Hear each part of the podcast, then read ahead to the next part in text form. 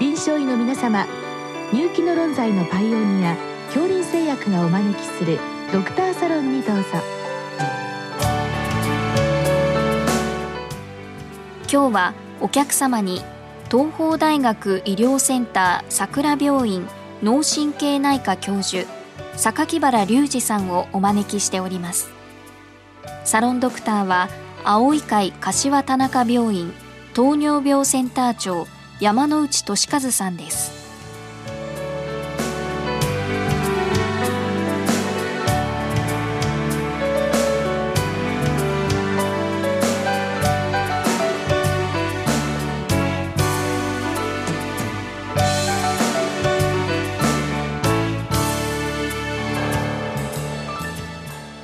榊原先生よろしくお願いいたします。よろしくお願いいたします、えー、今日は京都府総楽郡の先生からのご質問です、はい、えー、右視床出血後の高齢の女性で頻尿になられた方がいました、はい、まあ一人は残尿が多くもう一人はまあ残尿が少ないということで、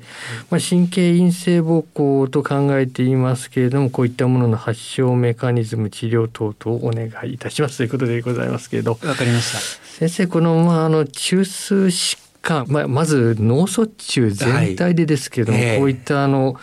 排尿の障害ですね。これはやはり多いもんなのでしょうか？そうですね。あの脳卒中もあの幅広く取りまして例えばあの目にだけ症状が出るようなそういうような特殊例まで含めますと、はい、あの全体の5割くらいの方がやはり頻尿を持っておられます。頻尿失禁ですね。あ結構多いわけですね、えー、そうですね、まあ、そうしますと我々排尿障害というとついにこう膀胱とか脊髄とか、そっちの方行きますけど、えー常に脳はマークしなきゃならないということになりますですね。そうですね。うん、この中でご質問ではまあ失笑ということなんですが、はい、脳卒中のまあ中で失笑は特に多いということはこれは見られるのでしょうか、うん、あの特に支障が多いとは言い切れないと思うんですがただ広く支障まで含めたあの規定核という、まあ、あの辺りですね。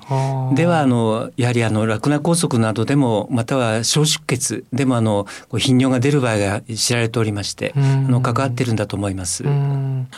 まあ、そうしますと、まあ、支障というよりも割にその広範囲ですか、えー、サイズの多いものでしたらばこれは出てきやすいというふうに考えても言えるんではないでしょうか。一般にあのよくイメージする脳梗塞ですと、うん、例えば5センチくらいの脳梗塞の方が多いですね。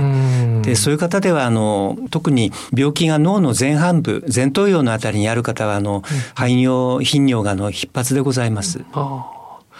このご質問は出血なんですが、えー、あの高速と出血で出血の方が多いということはあるのでしょうか？そうですね。あの出血の方がやや頻度があの排尿の症状の頻度が多いようです。うん、まあこれもやはりサイズがでかくなるからと考えて、問題かもしれませんですね。ね はい、わかりました。あともう一つあのこれ最近話題になっていますこの大脳白質変性ですね、えー、病変ですが、えー、これいわゆるあの隠れ脳梗塞とも呼ばれていますけど。まあ、これ割に多いと思うのですけど、えー、こちらでも来ると考えてよろしいわけでしそうですねもう先生まさにあの指摘いただいた通りでありましてあの隠れ脳梗塞の方あの肉眼でわかるような中等度以上の方につきましては8割以上の方があの頻尿を持っておられると思います。で年配の方に多いこの隠れ脳梗塞でありますんで年配の方のこう頻尿尿失禁の原因にもなってるんじゃないでしょうか。うまあ、特にそうしますと基底核あたりをまあ絡むって言いますかそのあたりかかっているような病変は要注意と、ね、とも言えるかと思います考えてもよろしいわけですね。えー、メカニズムのご質問なんですが、まあ、このメカニズムまあ、一般的にはどういったものが多いのでしょうか？そうですね。あの正常の形になりますけれども、あの排尿の反射というものがございまして、うんうん、膀胱の刺激が一旦あの脳幹まで行って戻るような反射がもともと我々持っております。でこれをあの大脳前頭葉や基底核がそれを抑えるように働いておりまして、そのある種抑えが効かなくなると申しましょうかタガが外れると申しましょうか、そのために回路が余ってしまってあの近くなるんだろうというふうにあの考えられてます。まああのご質問神経陰性膀胱ですけど、えーまあ、おなじみのものに過活動というのが最近出てまいりましたけど、えー、まあ、これ両者は割に併存することも多いようなんですが神経学的に見た場合はこれはどう解釈されるんでしょうか？そうですね。先生あの過活動膀胱はとても広い言葉でありますけれども、うん、私どもの経験をちょっと含めますとあの60歳以上の方の年配の方の過活動はあの脳から来てることが多いんじゃないでしょうか？そんなふうにも思います。と申しますのが先ほどの隠れ脳梗塞の頻度がとても多ございまして。であの年配の方の頻尿尿失禁の原因になってるんじゃないでしょうか。本当にそのあたりは重要なポイントになりますですね。はいあとそのこう排尿障害と言いますともう一つはこれ尿意が尿意を催さないという、えー、これもあるように思います。こちらこそ脳が絡みそうなんですけどこれはいかがなんでしょうか？そうですね。細かくなりますが2つあるかと思いまして1つがものすごくあの過活動が強くてですね、ある程度溜まった途端にピュッと出てしまう。これをあの匂いがないっていうふうに表現される場合もございます。とても近い状態ですね。こういう方も多ございます。でもう一つはちょっと稀な方になりますけれども、うん、前頭葉の病気などではあの本当にあの失禁をして初めて気が付くといったびっくりされる方がいるんですね。認知症があるわけじゃございません。で、うん、特殊な状態では前頭葉の病気で尿意だけが低下することはあのあるはあります。ただ、うん、あの少数派でありまして、うん、一般には過活動そのものが高まりすぎてしまって、うんうん、あの溜まった途端にピュッと出てしまうというかそういう方が多いと思います。あまあ頻度としては稀な方と考えてよろしいわけですね。すねまあ、脳の問題となりますと、まあ、これ当然意識障害といったものが出てくるかもしれませんですけど、えー、こういった場合の排尿障害っていうのはどうなんでしょうか？そうですね。先生鋭いご質問でありますが従来の報告は実はこの領域はごく限られております。と申しますのがあの急場ですね。あの意識障害があるあの強い麻痺があったり痙攣があったりですね、うんとてもあの暴行どころではないっていうちょっと言葉がございましてキューバではあの患者様をこう助けるためにまずバルーンが入ってしまうんですね。確かにそうです、ね、ということであのその間の様子はわからないんでございます。でバルーンが抜ける頃になってようやくこのことが問題になりましていかに抜こうかそんなようなことになってこようかと思います。なるほどですね。まあこの辺り本当に難しい検査ができないということでございますね。えーもう一つ先生脳の絡みで、まあ、認知症ありますですね、えーまあ、このケースもまた複雑かとは思うんですがどのあたりまで分かっているんでしょうか？そうですね。あの一般に言えることはあのまず年配の方70代80代の方ではベースに過活動脳から来るあの膀胱の高めりをほぼ必発して持っておられます。さらにそこにあの例えばアルツハイマーがありますと、うん、あの認知の関係でそれをこう伝えることが難しいございます。うん、本当はあの過活動も持っているんですけれども教えることができない状態ですね。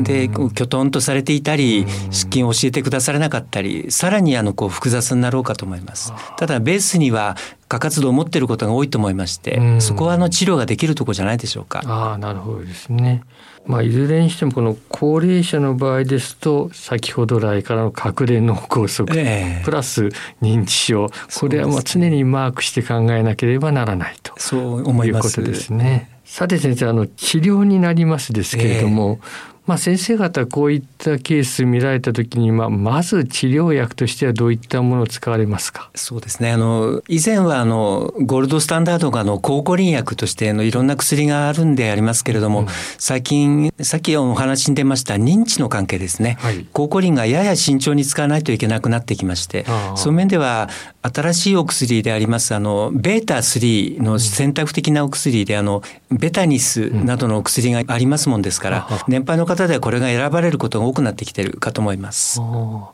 まあ、あのベタニスと言いますとイメージ的には膀胱、まあ、末梢と言いますかこの神経に、まあ、効くような感じがいたしますけど、えー、まあ、これがまずは使われるとそうですね。薬として使えるものではあの末梢の薬が圧倒的に多ございます。中数はまだまだこれからの領域で例えばココリンなどが使えない方神経内科のあれになりますが筋無力症の方で、はい、あの頻尿がある方はココリンがちょっとキンキになってるもんですからあのかえってこう抗うつ薬ですね。ある種の抗うつ薬があの膀胱を広げることが知られているもんですからいい場合もございます。ただちょっと慎重に使わないといけないかと思います。え専門的な使い方になるということですね、2番手に使われるとしたらどういった治療になりますですか？そうですね。あの、今度はあの別の記事になりますが、あの、夜間の多尿という言葉がありまして、はい、1日1500のうちに夜間に1000出てしまうような方がやはりおられます。こういった方の場合、あの、デスモプレシンですね、抗利尿ホルモンの薬がありまして、はい商品名はミニリンメルトというんですが、今は男性だけしかちょっと保険が取ってないんですが、あのとてもいい場合があります。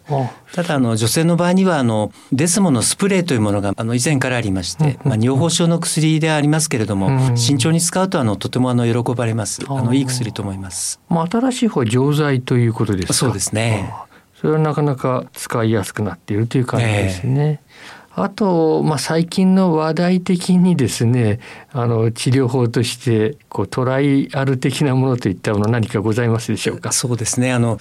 やはりあの神経性膀胱で難治性の方、例えば脊髄の方、例えばあとパーキンソンのうんと難しい方の場合ですね、うん、あの二つございまして、一つがボツリヌス、ボトックスというものがありまして、あの泌尿器の先生に膀胱にあのこう注射をしてもらいますと、あのとてもあの効能があります。からもう一つはちょっと意外な感じがされるかもしれませんが、膀胱のペースメーカーなるものがあるんですね。下腹部のところにペースメーカーのようなものがありまして、はい、仙骨部のところころを電気刺激しますと膀胱があのすごく良くなります。こういったものも今保険が実は取っておりまして、まあ、ただまだ適用は限られるかと思いますけれども、あの様子見ながらということになろうかと思います。やはりこの電極みたいなものを手術的にどこかにそうですねする形なんですか？えー、それはなかなか先端的ですね。まあこれからさらに進展する可能性もあるということですね。まあ、最後に先生あの日常生活的に注意すべきこととして何かございますでしょうか、ええ、そうですね。あのこう過活動の方一般にはあの夜間の頻尿から始まることが多ございまして、うん、あのまあ、夕方になりましたらやはり水分やや控えめにするようなことか。らあのコーヒー含めたカフェインはやや刺激性でありますんで控えてみたり、うん、そういったことはあのお勧めできるかと思います。そうですか。どうも先生今日はありがとうございました。どうもありがとうございました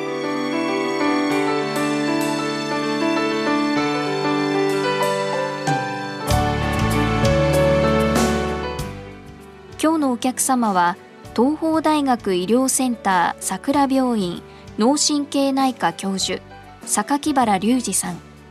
サロンドクターは青い会柏田中病院糖尿病センター長山内俊和さんでした。それではこれで恐林製薬がお招きしましたドクターサロンを終わります。